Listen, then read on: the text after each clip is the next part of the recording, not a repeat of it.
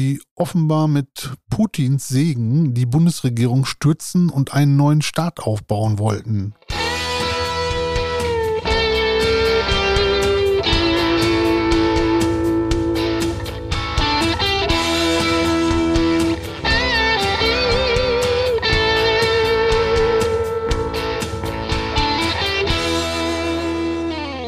Liebe Zuhörerinnen und Zuhörer, herzlich willkommen zu unserem Podcast Alles Böse. Mir gegenüber sitzt der geschätzte Kollege Christoph Hemmelmann, unser Mann für alles Böse. Hallo Christoph. Hallo. Mein Name ist Uwe Renners. Ich bin stellvertretender Chefredakteur bei der Rheinpfalz. Christoph, meist sprechen wir bei Alles Böse über Verbrechen, die schon eine ganze Weile zurückliegen und in denen auch schon ein endgültiges Urteil gefallen ist. Diesmal ist es ein bisschen anders. Es geht um einen Fall, in dem die Ermittlungen noch laufen. Das bedeutet natürlich, wir wissen noch nicht so viel, wie wir nach einem Gerichtsprozess wissen würden. Aber wir wissen schon eine ganze Menge. Und das, was wir wissen, ist, ja, ganz schön krass. Es geht um einen Pfälzer und weitere Gegner der Corona-Regeln die offenbar mit Putins Segen die Bundesregierung stürzen und einen neuen Staat aufbauen wollten. Christoph, was genau war denn Ihr Plan? Wie sollte das ablaufen? Ja, die, die Verdächtigen, die hatten offenbar einen ziemlich komplexen Plan sich aus verschiedenen Einzelelementen zusammengebastelt. Dazu gehörte zum Beispiel die Aktion Klabautermann, so haben sie das genannt. Ähm, da ging es darum, den Bundesgesundheitsminister Karl Lauterbach entführen, und zwar öffentlich wirksam. Das heißt, ähm, vor laufender Kamera in, in einer Fernsehtalkshow, da wollten sie sozusagen reinstürmen, irgendwie so fünf Mann mit Maschinenpistolen, die ihn dann quasi festnehmen und ihm auch noch vor laufender Kamera einen Haftbefehl vorlesen bevor er dann irgendwo als Gefangener versteckt wird. Kann man erstmal irgendwie gar nicht glauben, wenn man das hört. Ne? Das ist schon ziemlich. Es kommt, glaube ich, noch mehr, was man eigentlich nicht glauben kann. Äh, warum ausgerechnet Lauterbach? Um, weil er seit Dezember 21 Bundesgesundheitsminister und deshalb für die Corona-Politik besonders verantwortlich ist? Das hat sicherlich eine Rolle gespielt, weil Corona und gegen die Vorschriften und so weiter, das war ja sozusagen äh, der auslösende Faktor offenbar für, für, für diesen ganzen Plan. Aber es ging ihnen anscheinend auch darum, sich einen Politiker zu schnappen, der unbeliebt ist, weil sie darauf gehofft haben, dass sie dann auch viel Zustimmung für diese Aktion kriegen. Und äh, sie haben dann, sagen ihnen fest die Ermittler, in, in geschlossenen Telegram-Chatgruppen abgestimmt, wen sie da nehmen wollen. Und das Ergebnis war, dass Lauterbach der meistgehasste Politiker ist. Weil ich glaube, da merkt man dann schon, dass sie halt wirklich so im, im eigenen Saft ähm, geschwommen haben. Ich meine, das muss ja, ähm, also das Ganze ging so Ende, Ende 2021 los kurz vor Ostern 2022 sind sie geschnappt worden. Ich weiß nicht, wann jetzt genau diese Abstimmung gelaufen ist, aber das muss ja eher noch am Anfang von Lauterbachs Amtszeit gewesen sein und da hatte er eigentlich noch super Beliebtheitswerte so äh, insgesamt. Jetzt hat so ein Bundesminister ja auch äh, Personenschützer und bei Lauterbach dürfte der Schutz, denke ich mal, gerade während der Corona-Zeit besonders gut sein. Schließlich weiß man ja schon länger, dass er für Querdenker und Corona-Leugner ja eine Hassfigur ist. Ähm, wollten die Verschwörer seine Leibwächter einfach erschießen oder wie dachten sie sich das? Tja, wenn auf der einen Seite, ich habe mit dem Anwalt von einem der Beteiligten gesprochen und ähm, der hat versichert, nee, nee, es, es sollte da keine Toten oder Verletzten geben. Die Idee war offenbar, so wie er das gesagt, weitergegeben hat, dass die Entführer gleich so massiv mit, äh, mit so viel Übermacht auftreten, dass die Personenschützer kapitulieren und sich sofort ergeben. Das ist doch ein bisschen naiv, oder? Also ich meine. Ja, also ich habe äh, in dem Zusammenhang wir haben bei uns im Archiv nochmal ein relativ neues Foto auch von Lauterbach bei einem öffentlichen Auftritt. Äh, ich habe mir das gerade so noch ein bisschen analytisch daraufhin angeguckt. Da siehst du direkt bei ihm sozusagen die, die Personenschützer, so wie man es klassisch kennt, so mit Anzug und so weiter. Aber sozusagen gleich in dem zweiten Ring äh, stehen wirklich Jungs in Freizeitklamotten, die, die nochmal sehr viel schwerer und deutlich erkennbarer bewaffnet sind. Ja? Also um, um den ist schon, glaube ich, ein massiver Ring gezogen, wenn, wenn der irgendwo hinkommt und äh, ob man wirklich glauben kann, dass man sich, äh, dass man Lauterbach einfach entführen kann, ohne dass es äh, massive Gegenwehr und mithin dann auch Tote, Verletzte äh, bei den Personenschützern gibt. Und die Ermittler äh, sehen das auch so ähm, und ähm, sie berufen sich äh, auch noch äh, auf ein Treffen der Verdächtigten am, am 15. Januar. Da ist offenbar über dieses Problem auch schon wirklich gesprochen worden, mit dem Ergebnis auch, dass man den Tod der Personenschützer zumindest billigend in Kauf nimmt. Waren noch mehr Tote eingeplant? Offenbar ja, äh, indirekt. Und zwar an einem Punkt, äh, an dem man im ersten Moment jetzt vielleicht gar nicht so weit denkt, dass auch da dann Menschen in Gefahr kommen, dass sie, dass sie zu Tode kommen. Aber also die Verschwörer wollten das komplette deutsche Stromnetz lahmlegen. So wie ich es verstehe, nachdem sie Lauterbach entführt hatten, ähm, gibt aber auch die Darstellung, dass die Reihenfolge andersrum gewesen wäre. Ist, ist aber, glaube ich, auch erstmal egal. Jedenfalls, äh, wenn es geklappt hätte, wäre Deutschland ja im Chaos versunken, weil das sollte auch nicht mal so kurz Strom weg, sondern der Plan war schon, wir sabotieren das Stromnetz so, dass da mindestens mal zwei Wochen lang überhaupt nichts mehr geht. Äh, und wenn man sich vorstellt, ganz Deutschland zwei Wochen lang ohne Strom, Kliniken, äh, die dann vielleicht auch irgendwann mit ihren Notstromaggregaten nicht mehr, nicht mehr zurechtkommen und so weiter. Also da wäre eine Situation eingetreten, da wären auch Menschen ums Leben gekommen. Ähm, und äh, ja, also es gibt, es gibt einen Beschluss ähm, des Bundesgerichtshofs, der ist von Anfang November. Da geht es darum, dass die Verdächtigen erstmal weiter in Untersuchungshaft bleiben. Und dort steht, dem Beschuldigten war bewusst, dass ein mehrwöchiger bundesweiter Stromausfall erhebliche Schäden, darunter den Tod etlicher Menschen verursachen würde. Also, als ich das gelesen habe, ich habe, kennst du dieses Buch Blackout? Nee. Ähm, das kann ich nur empfehlen. Also lohnt sich wirklich, ähm, äh, auch als Hörbuch. Ähm, ich habe es als Hörbuch gehört. Und da geht es genau darum, dass Terroristen im Prinzip ähm, dafür sorgen, dass es einen europaweiten Stromausfall gibt. Und da wird dann beschrieben, was so passiert. Das ist hochspannend und man macht sich ja irgendwie gar kein Bild davon. Also wenn du im Hochhaus wohnst, ähm, deine Spülung von der Toilette ja, die ist dann Feierabend, ja. Also man, da, da sind so Kleinigkeiten, wenn man über die einmal nachdenkt, was das bedeutet für unser Zusammenleben, dann hast du innerhalb von ein paar Tagen ähm, funktioniert irgendwie gar nichts mehr. Ja? Ja, selbst, selbst im ebenerdigen Einfamilienhäuschen musst du ja davon ausgehen, dass von außen schon kein Wasser mehr rankommt, weil die, die, die äußere Wasserversorgung ja auch mit Pumpen funktioniert, die Strom brauchen. Ja, tanken. Mhm. Ja, ich sag mal, jede Tankstelle braucht Strom, um den Diesel oder das Benzin aus ihren Tanks von unten nach oben zu pumpen. Ja, in dem Moment, wenn der Strom weg ist, kannst du nicht mehr tanken. Ja, also das ist ähm, keine Supermarktkasse funktioniert mehr, nichts. Ja, das heißt, bargeldlose Zahlung, alles vorbei. Ja, du brauchst Bargeld, du kriegst aber kein Bargeld. Weil, wo willst du es holen? Also mhm.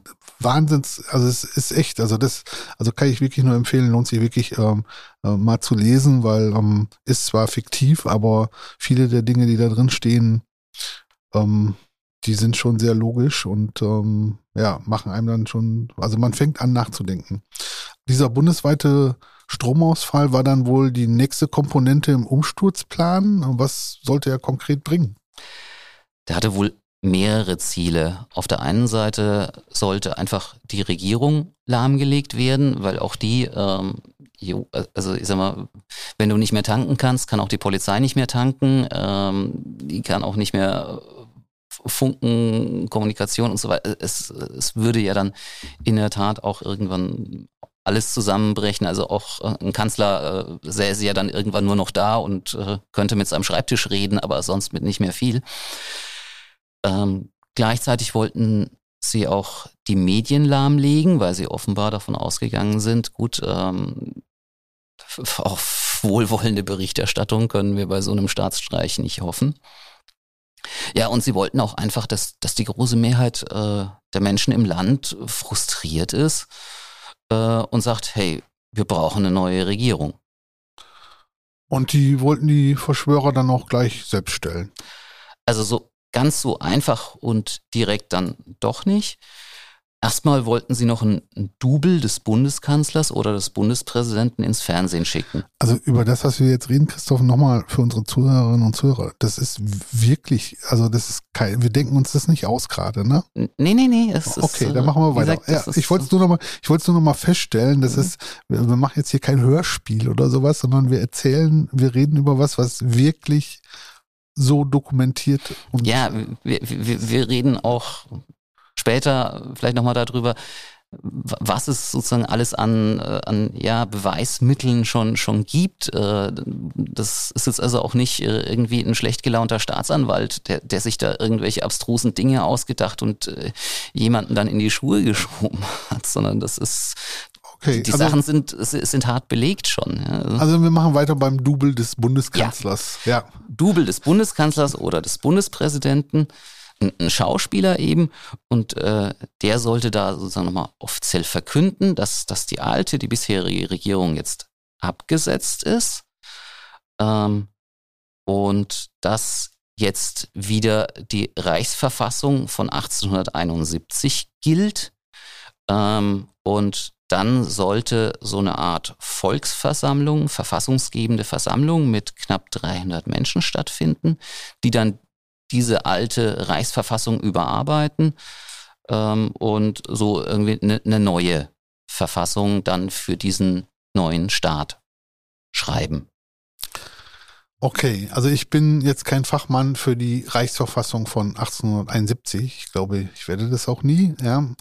Aber äh, hatte die nicht noch einen Kaiser als Staatsoberhaupt und äh, ein Wahlrecht nur für Männer? Ja. Und also in, in dem Punkt wollten unsere Verschwörer dann aber doch tatsächlich moderner sein. Also Frauen sollten weiterhin wählen dürfen. Gott sei Dank, ja. Zurück zur Monarchie wollten sie auch nicht. Ähm, aber äh, als Teilnehmer für diese Volksversammlung, verfassungsgebende Versammlung, äh, sollten also nur Menschen in Frage kommen, die Deutsche nach dem Reichs- und Staatsangehörigkeitsgesetz von 1913 waren. Und das sollten die auch belegen können. Ähm, also mit so einer Art Bescheinigung. Äh, da gab es dann auch irgendwie das Problem, wo soll man denn so eine Bescheinigung herkriegen? Also äh, wer, wer soll die denn ausstellen? Ja, also ich meine, die, die, die regulären Behörden äh, würden das ja nicht tun, könnten es im Übrigen ja auch nicht. Ähm, also an, an dem Punkt äh, scheint sich dann die Diskussion aber auch irgendwie äh, so ein bisschen im Kreis gedreht zu haben. Und das war eine so eine Sache, wo sie offenbar noch, noch keine Lösung dafür hatten. Aber ansonsten stand der Plan und die hätten losschlagen können. Nee, also es ist soweit äh, was dann doch noch nicht. Also es gab, es gab schon mal einen Punkt noch in der, ich sag mal, Vor Vorbereitung, der für ihn ganz wichtig war und der, der noch ausstand. Sie wollten für den Umsturz Unterstützungszusagen aus dem Ausland. Also Sie haben doch gesagt, naja, also wenn, wenn dann alle rings, alle Regierungen außenrum oder alle wichtigen Regierungen der Welt gegen uns sind, ähm, das kann nicht funktionieren. Also brauchen wir da irgendwie Verbündete, wir brauchen Leute, die uns sagen, nee, okay, wenn ihr das durchzieht, ähm, unsere Unterstützung habt ihr. Ähm, und ähm, naja, man merkt ja schon, es, es, es, sie, sie, denken ja auch schon irgendwie schon sehr, ähm, ja, irgendwie historisch. Also sie haben, sie haben dann erstmal an die, an die Siegermächte des Zweiten Weltkriegs gedacht. War aber sofort klar, naja, USA, Frankreich, Großbritannien, die spielen da nicht mit. Aber bei Putin, da könnte man doch offene Türen einrennen. Und wie wollten Sie mit ihm Kontakt aufnehmen? Wie würdest du sowas machen? Boah, wie würde ich das machen? Ähm, ich würde zur russischen Botschaft gehen und würde sagen, guten Tag, mein Name ist Renners. Ich musste mal mit Putin sprechen. Ich habe äh, vor einigen Jahren mal ähm, tatsächlich die, die, die, die russische Botschaft in Berlin als, als, als Journalist angefragt, äh, angeschrieben äh, und, äh, um, um eine Auskunft gebeten. Das ging damals, äh, eine Geschichte, äh, die haben wir ja auch schon gemacht, hier diese, diese Hitlerpferde, die da in der Pfalz dann aufgetaucht ja. waren. Ähm, auf die Antwort warte ich bis heute. Ähm, Okay, dann, dann Vorschlag Nummer zwei. Ich würde mir ein Segelflugzeug, äh, ein, Motorsportflugzeug nehmen. Die Idee ist geklaut. Und auf dem roten Platz landen. Die Idee ist geklaut, Uwe. Okay. Aber äh, also so ein bisschen geht das ja schon in die Richtung äh, von dem. Es wird auch zu denen passen irgendwie, ne? Also. Das ist, das ist schon ja. die richtige. Nee, also, ähm, ja, äh, also äh, falsches Verkehrsmittel. Ähm, die wollten fünf Emissäre, also ähm, ja, Gesandte, ähm, Kundschafter äh, losschicken, die mit einem Boot über die Ostsee schippern, äh, Richtung Kaliningrad, also früher Königsberg, Ostpreußen. Äh, die sind dann davon ausgegangen, wahrscheinlich auch zu Recht, ähm, da, da, würde dann irgendwann uns die russische Maschine stoppen. Ähm, uns von diesem Boot holen, so das Boot ins Schlepptau nehmen und so weiter. Ja, und äh, dann wollten sie diesen Soldaten eben sagen, dass sie mit Putin reden müssen wollen und sind offenbar davon ausgegangen, dass sie so dann tatsächlich irgendwie in den Kreml, äh, bis zum Kreml vordringen können. Ja, ich meine, es wundert jetzt, also ich finde ich jetzt auch nicht verwunderlich. Ne? Ich meine, es ist ja, du fährst nach Berlin und du gehst zum Kanzleramt und sagst, so, jetzt mal, ich brauche Herrn Scholz mal, wir müssen mal eben über meine Steuererklärung reden. Ich habe da ein paar Fragen und dann kommst du halt zu ihm, ne? wie das halt so ist. Ja. Ja, und äh, in, in, in, der Zeit, Putin hatte also, ja noch diesen langen Tisch, wo ohnehin viel Platz ja, für viele Menschen war. Jetzt mal ernsthaft, haben die, die haben einen Schuss nicht gehört, oder? Also, um das mal so deutlich zu sagen. Äh, ja, also ich meine, jeder, jeder einzelne Punkt in diesem Plan äh, steht, steht man, glaube ich, davor und denkt sich, äh, okay, wow.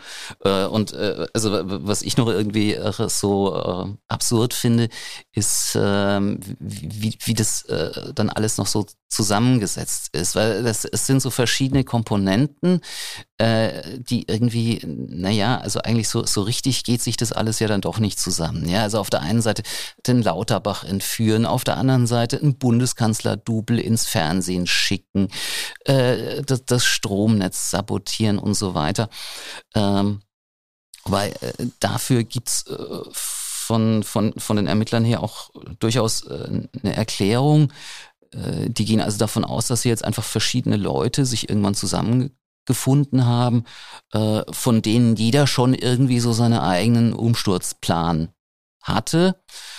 Ähm, naja, und dann haben sie offenbar äh, sich nicht auf eine dieser Ideen geeinigt, sondern das halt alles dann irgendwie genommen äh, und zu so einem großen Konzept einfach zusammengezimmert haben. Das ist so absurd, dass wir zum Teil, oder nicht nur zum Teil, sondern eigentlich hat man so ein Grinsen irgendwie äh, im Gesicht, wenn man darüber redet, aber es ist, es ist schon ziemlich krass, ne? Also, also da hätte in der Tat auch was passieren können. Ja, also man, man darf eigentlich nicht drüber lachen. Es ist eigentlich äh, irgendwie schon ziemlich, ich weiß, also das ist so eine, das, das ist echt so ein Ding, wo man so gar nicht, also wo du, wo dieser Spruch, ich weiß nicht, ob ich lachen oder weinen soll irgendwie, ne? Also.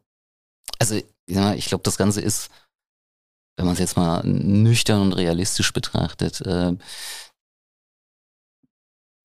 dass, dass das Ganze irgendwie äh, tatsächlich in dem Sinn hätte funktionieren können, dass, dass man die Regierung stürzt und so weiter.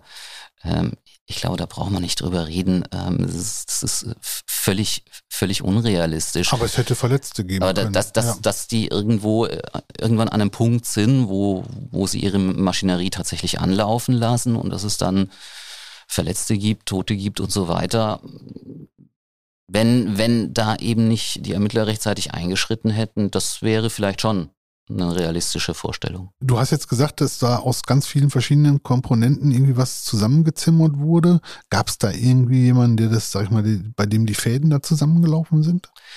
Naja, wir haben ja, ähm, wir haben ja im Moment vier Leute, die so als die Hauptverdächtigen ähm, in, in Haft, in Untersuchungshaft sitzen. Es gibt noch einen fünften, ähm, über den ähm, auch die Bundesanwaltschaft irgendwie, die, die wird da immer sehr schmallippig, wenn man, wenn man sie darauf anspricht, hängt offenbar damit zusammen, dass sie ihn schlicht und einfach noch suchen ähm, und äh, deswegen nicht viel zu ihm rauslassen wollen.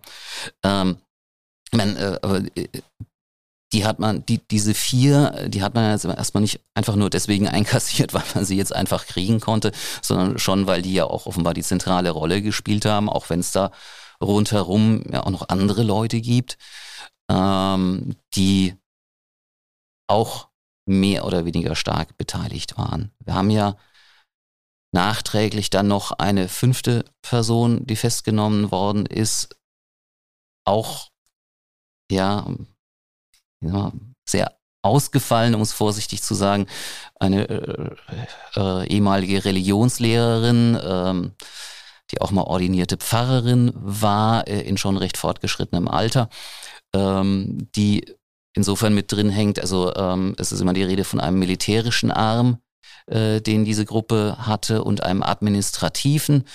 Ähm, und äh, diese ältere Dame hat eben dem administrativen Arm zugehört. Ja, aber also da haben wir jetzt schon offensichtlich, äh, sagen wir, auf der einen Seite, oder die, die Vordenker sozusagen auf der einen Seite in Richtung, wie kann man das rein praktisch machen und auf der anderen Seite eben auch äh, in Richtung Ideologie. Und ähm, die Ermittler können zumindest zum Teil auch, glaube ich, schon ganz gut nachvollziehen, was, was an diesen Ideen, Elementen jetzt auf wen zurückgeht. Also Beispiel, diese, diese Idee mit dem bundesweiten Stromausfall, ähm, die geht offenbar vor allem auf den 55-jährigen Frührentner Thomas O. zurück.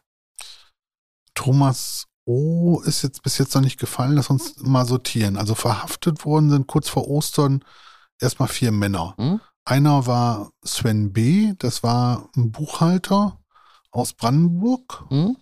Dann gab es einen Thomas K. aus Niederbayern.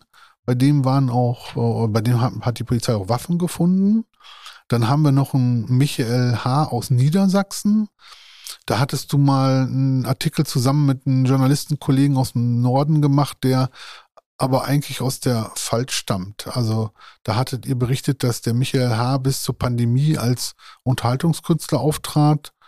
Bleibt also noch Thomas O., von dem du eben sagtest, der soll die Idee mit dem Blackout gehabt haben. Das muss dann der aus Neustadt an der Weinstraße sein. Ja, genau.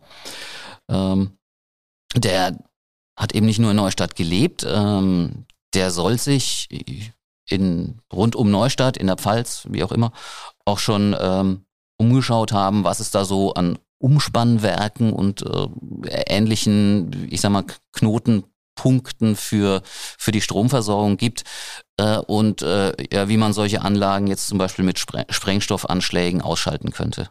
Weißt du noch mehr über diesen Thomas O? Also über ihn so, so, so als Mensch insgesamt weiß ich jedenfalls weniger, als ich gerne wissen würde. Ähm, er ist, wie eben schon gesagt, Mitte 50, Frührentner, hat bis zu seiner Verhaftung jedenfalls in, in Neustadt gewohnt. Aufgewachsen ist er aber in der DDR, er hat dort wohl von 86 bis 89 in der Marine gedient. Äh, außen weiß ich noch, er ist verheiratet, denn ähm, in diesem vorhin schon mal erwähnten Beschluss vom Bundesgerichtshof. Ähm, da steht, ähm, seine Frau war, Zitat, nach den bisherigen Ermittlungserkenntnissen in seine Pläne eingeweiht und steht der freiheitlich-demokratischen Grundordnung der Bundesrepublik ebenfalls ablehnend gegenüber. Und was weißt du über seine Gesinnung? Der damalige rheinland-pfälzische Innenminister Roger Levens sprach ja von Rechtsterrorismus, nachdem die Gruppe festgenommen worden war. Tja, ich ähm, tue mich in, in diesem Fall mit, mit diesem Etikett ein bisschen schwerer als äh, der frühere Innenminister. Also, ich meine, äh, es gab zum Beispiel diese Geschichte ähm, bei, bei Sven B., dem, dem Buchhalter aus Brandenburg. Da hieß es, äh, als die ihn damals festgenommen haben, da sei bei ihm eine SS-Uniform gefunden worden. Äh, sein Anwalt hat mir gesagt, das ist Quatsch. Ähm, was man bei ihm gefunden hat, ist eine alte NVA-Uniform, also äh, Uniform der DDR-Streitkräfte. Und ich meine, ich habe ich hab das Ding selber nicht gesehen, ähm, aber die DDR äh, Militäruniformen waren halt auch vom Schnitt, von der Aufmachung her ein bisschen eher so noch wie, wie Wehrmachtsuniformen, also stärker da dran als, als die der Bundeswehr. Also von daher, das könnte zum Beispiel jetzt einfach eine Verwechslung gewesen sein. Ähm, ich habe jedenfalls äh, nach, nach dieser Festnahme dann äh, bei, bei Telegram zum Beispiel nochmal geguckt, was man da noch von Thomas O. und äh, seinen Komplizen findet. Das heißt ja auch, der, der, der soll in Chatgruppen gewesen sein, in der sehr offen gegen Juden gehetzt wurde. Das geht um Bereiche, wo die ich jedenfalls nach der Festnahme äh, nicht mehr gefunden habe oder nicht reingekommen bin, wie auch immer. Was ich zum Beispiel gefunden habe, ist, dass der Thomas O. Ende 2021 mal so finsteren Andeutungen über diese angeblichen Machenschaften der jüdischen Bankiersfamilie Rothschild zugestimmt hat. Da würde ich schon sagen, da ist schon eindeutig ein klassisch antisemitischer Grundton da. Und das würde natürlich jetzt auch zu einem Rechtsextremisten passen. Was auf den ersten Blick vielleicht auch irgendwie passt, ist er, der hat sich in, in diesen Chat Gruppen ähm, bewegt, äh, in denen sich vor allem aktive und ehemalige Soldaten tummeln. Das ist ein Milieu, was ja unter Umständen auch anfällig in Richtung rechts ist. Ähm, also da geht es zum Beispiel eine Gruppe namens Veteranenpool. Jetzt kommt aber das Aber.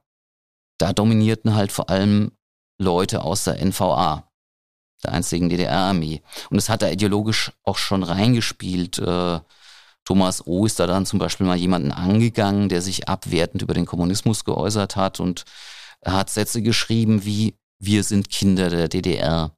Und da ist er dann auch irgendwann mit einer Variante der Reichsbürgerideologie dahergekommen, die ich so zumindest noch nicht kannte. Also Reichsbürger sagen normalerweise ja, Bundesrepublik ist kein richtiger Staat. Wir leben zum Beispiel noch ja, in, in, in dem Deutschen Reich, wie es 1871 gegründet worden ist. Das ist ja auch die Idee, die wir dann in den Plänen da mit der verfassungsgebenden Versammlung äh, der Gruppe finden. Aber Thomas O. hat irgendwann mal geschrieben, die DDR wurde nie abgemeldet, sie sei also noch rechtsgültig. Ja, also jetzt irgendwie noch, ja, jemand, der irgendwie Andererseits hat er auch wieder geschrieben, die DDR wird es nie wieder geben. Ähm, äh, aber also da, da, steckt schon viel DDR halt äh, drin und ähm, naja, da sind wir erstmal in einem eigentlich in einem eher kommunistischen äh, Denkmuster. Ja, und äh, also ein paar richtige Neonazis haben unsere Verschwörer dann offenbar sogar vergrault. Ähm, also ihr Plan war ja, ähm, die Sache hier Kontakt mit Putin aufnehmen und so weiter.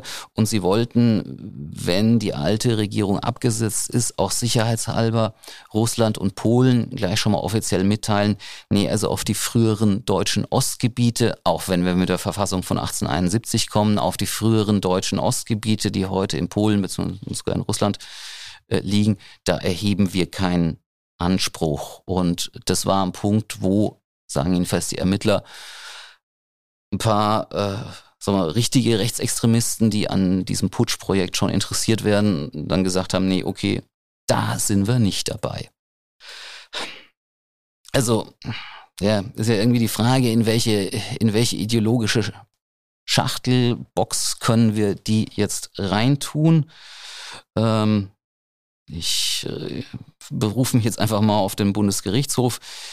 In dessen Beschluss steht eben einfach die vier Inhaftierten lehnen die staatliche Verfasstheit der Bundesrepublik Deutschland und deren freiheitlich-demokratische Grundordnung ab. Sie überstreben eine Überwindung der gegenwärtigen Verfassungsordnung Deutschlands sowie die Errichtung eines neu organisierten deutschen Staates auf Basis einer anderen Verfassung und ausgehend vom Anführungszeichen Willen des Volkes. Also eine Einordnung irgendwie links, rechts, äh, was auch immer, hat sich die Justiz da erstmal verkniffen. Ähm, ich glaube, in unsere herkömmlichen Schachteln passen die einfach nicht rein. Kann man sie denn wenigstens radikale Querdenker oder Corona-Leugner oder ähnlich irgendwie nennen?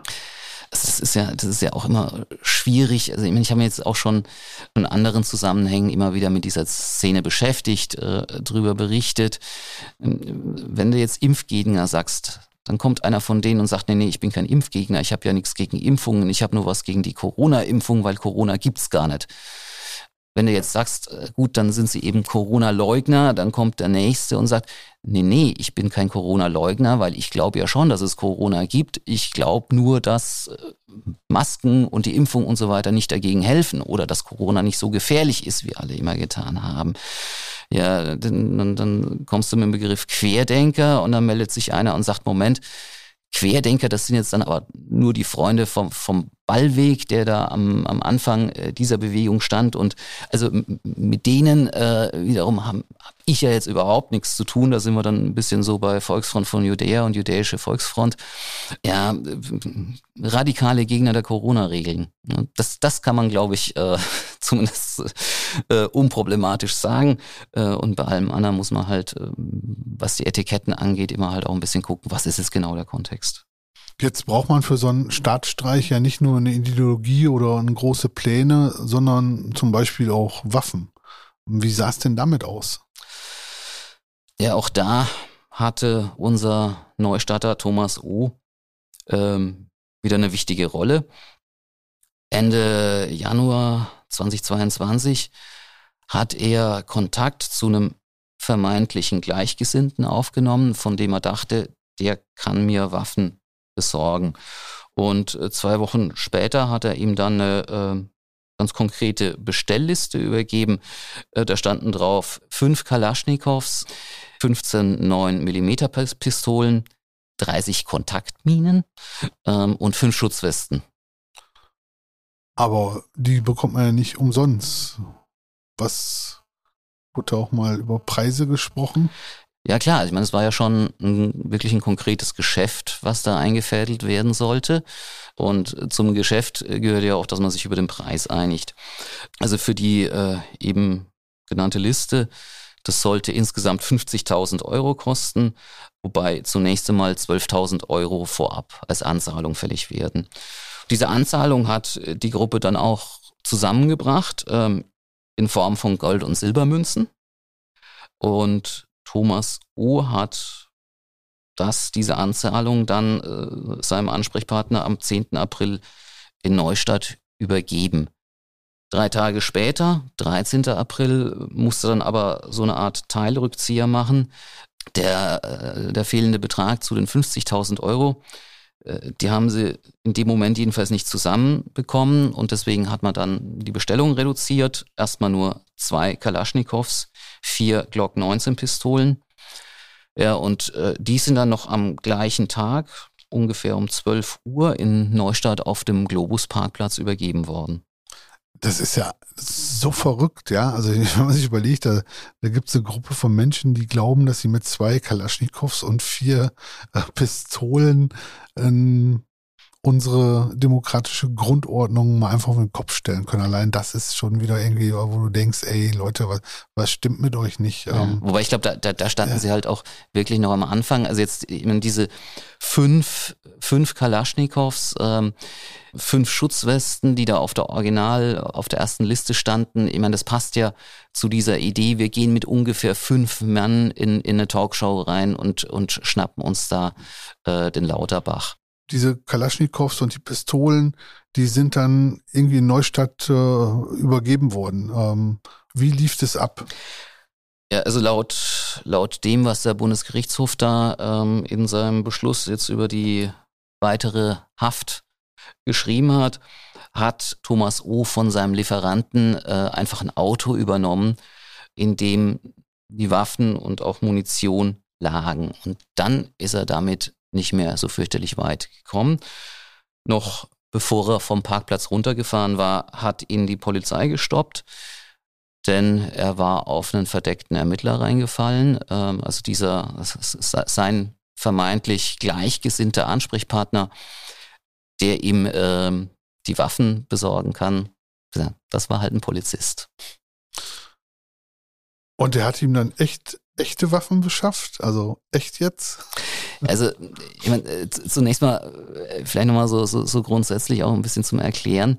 Äh, es ist schon immer wieder so, dass Ermittler solche Aktionen wirklich laufen lassen, beziehungsweise durchziehen, bis es auch wirklich abgeschlossen ist. Das haben wir äh, zum Beispiel auch ganz oft bei so äh, Drogengeschäften, äh, an denen die Polizei auch schon dran ist.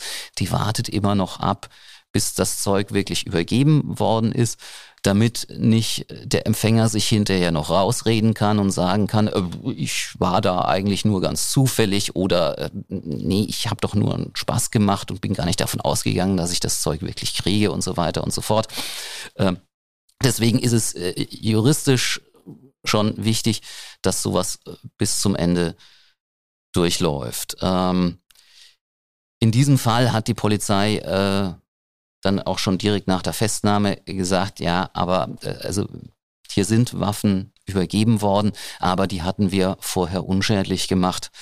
Ähm, das äh, konnte also nichts passieren und äh, ja, das ist auch alles ganz, ganz kontrolliert abgelaufen, wobei ähm, ich sag mal, das äh, war natürlich war ja eine verdeckte Sache. Ich gehe davon aus, dass ähm, Spezialkräfte, ähm, SEK, MEK, da durchaus eine gewisse Rolle gespielt haben. Ähm, und ähm, es ist klar, dass äh, wir sozusagen über die Details, wie das abgelaufen ist, jetzt halt auch nicht so fürchterlich viel erzählt bekommen, aus naheliegenden Gründen. Also dann glauben wir mal, dass das alles ganz kontrolliert abgelaufen ist.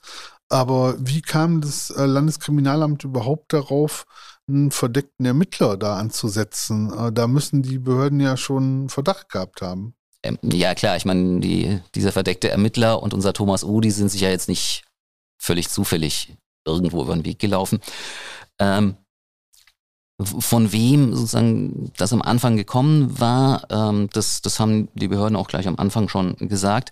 Das war tatsächlich der rheinland-pfälzische Verfassungsschutz. Ähm, ansonsten ist da, Verfassungsschutz ist ja auch immer so, äh, du erfährst nicht viel. Ja? Ähm, ich weiß äh, mittlerweile jetzt auch so ein bisschen exklusiv, äh, ähm, wo unser Landesgeheimdienst, das ist er ja, ähm, hier die, die Spur äh, zu, zu diesen Verschwörern aufgenommen hat. Und es war äh, tatsächlich im Ahrtal nach der Flut. Das war bislang jetzt aber noch nicht öffentlich, oder? Woher weißt du das? Das darf ich nicht sagen. Okay, also Quellenschutz muss man natürlich respektieren. Leben wir von, dass uns auch mal was gesteckt wird, ohne dass wir ähm, die Quelle nennen äh, dürfen können. Das äh, Stichwort jetzt war aber jedenfalls Ahrtal. Ähm, ich war ein paar Tage nach der Katastrophe selbst da, um zu berichten. Hm, das war ja alles irgendwie ziemlich furchtbar und ist ja, wenn man heute da durchläuft, ist ja immer noch nicht alles äh, irgendwie ähm, wieder aufgebaut. Aber damals, und das war ja schon nach den, in den ersten Tagen so, waren ja unheimlich viele freiwillige Helfer da vor Ort und haben mit angepackt. Ähm, und dann gab es da ja auch, sag ich mal, in der Berichterstattung ähm, nach kurzer Zeit schon so bestimmte Gruppen, die irgendwie ziemlich kritisch betrachtet wurden. Ich kann mich erinnern, einer hat irgendwie so eine, so eine, so eine Halle von einer Grundschule oder so gemietet oder so. Also da war ein Thema irgendwie, dass da dann auch schnell so, ja, irgendwie so, ja, nicht Reichsbürger war, glaube ich nicht, aber also irgendwie schon, aber komische Menschen da auf einmal rumliefen. Ja, also das war ja. schon, ähm, also äh, die, diese, diese Grundschule, ähm, die war im Grunde nicht gemietet. Ich meine, äh, die war einfach verwüstet, stand leer. Äh, und dann haben da Leute einfach erstmal einen Helferstützpunkt drin aufgebaut. Ähm, das hat sich aber zusehends herausgestellt, ähm, dass in, in, in dieser, dass das da draußen so ein Nest von, ja, Querdenkern, Corona-Leugnern und, und, und so weiter geworden ist, die auch durchaus ähm, schon mit angepackt haben. Ne? Das äh, braucht man jetzt auch nicht irgendwie unter, unter den Tisch äh, zu kehren oder denen sozusagen abzusprechen.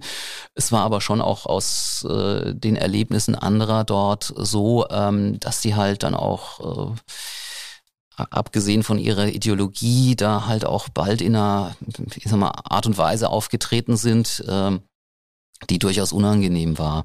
Es gab auch noch kann ich mir jetzt auch nur noch vage dran erinnern, aber da ist auch mal, gab es mal irgendwann Berichte über jemanden, der da in, in der Bundeswehruniform äh, rumturnt, auch irgendwie als relativ hoher Offizier äh, und da so tut, als ob er sozusagen in, in, in amtlicher Mission unterwegs wäre, ähm, was er eben gar nicht war. Ich meine, das, das, das war ein ehemaliger Offizier im, im, im Ruhestand. Ich meine, als Reservist hätte der wahrscheinlich auch wieder offiziell reaktiviert werden können jederzeit. Aber das war er einfach nicht. Er war als Privatmann unterwegs und hat sich sozusagen dieses äh, die Offiziersautorität dann an der Stelle angemaßt. Ähm, bei dem äh, habe ich jetzt nur nebenbei mitbekommen, ähm, der, der hängt jetzt mit drin bei, bei dieser anderen Verschwörergruppe, die jetzt äh, erst vor kurzem festgenommen worden ist, um äh, diesen Prinzen Heinrich der 13.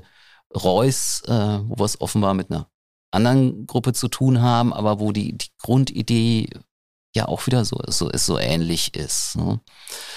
Ja, bei der Schule war das ja irgendwie, die wurde dann, glaube ich, später geräumt. Ja, also, die, die, die, wurde, ja. die, die wurde später äh, geräumt. Also irgendwann hat äh, da auch die Stadtverwaltung die Faxen dicke gehabt und äh, hat dann sozusagen die, die Polizei anrücken lassen, um diese Schule äh, räumen zu lassen. Das ist übrigens etwas, wir hatten ja vorhin mal kurz äh, den, der Michael H., einer von unseren vier Festgenommenen hier, der der äh, Unterhaltungskünstler in, in Norddeutschland äh, gewesen war. Ähm, der hat in der Zeit, äh, war er dann äh, auch viel bei YouTube und so weiter aktiv und hat auch viel äh, über die, die, die Schule und über die, die, die Flut gemacht und da auch äh, äh, Dinge verbreitet, also zu, zu, zum Beispiel, dass, dass diese Flut jetzt gar keine Naturkatastrophe gewesen sei, sondern dass es Leute gäbe, die diese Flut absichtlich herbeigeführt hätten,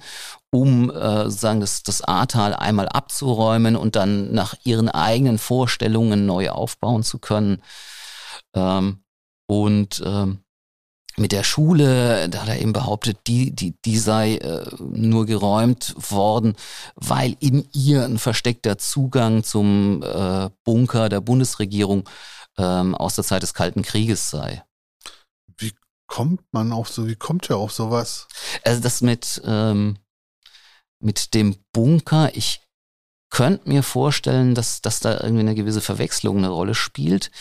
Also äh, es ist ja so, im, im, im Ahrtal war äh, der, der Bunker der Bundesregierung, äh, in den sie ausgewichen wäre im, im, im Kriegsfall.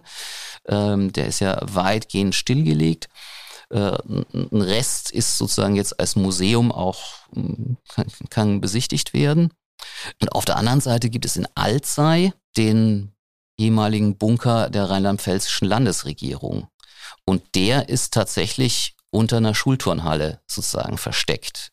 Also äh, möglicherweise ist da irgendwie was mit hm, Rheinland-Pfalz, Bunker, Schule, äh, dann, dann irgendwie bei ihm oder bei anderen, die ihm das gesteckt haben oder was, äh, dann zu, zu, zu, einer Sache verschmolzen. Ähm, aber vielleicht ist es auch nur frei. Äh, ja, aber ich meine, das, das sind vielleicht so die, die, so die Fitzelchen, aus denen sich die Leute dann ihre absurden Geschichten stricken. Hm. Gut, ist ja vielleicht auch eigentlich völlig egal. Jedenfalls, der Verfassungsschutz ist so auf die Spur unserer Lauterbach-Entführung ja, also, gekommen und hat schließlich die Polizei eingeschaltet, oder? Ja, so, also die haben halt gemerkt, okay, hier im Ahrtal, da haben wir komische Typen, auf die müssen wir ein bisschen Acht geben. Und da haben sie dann eben Beobachtungen gemacht, ähm, die sie dann irgendwie zu unserer Gruppe geführt haben.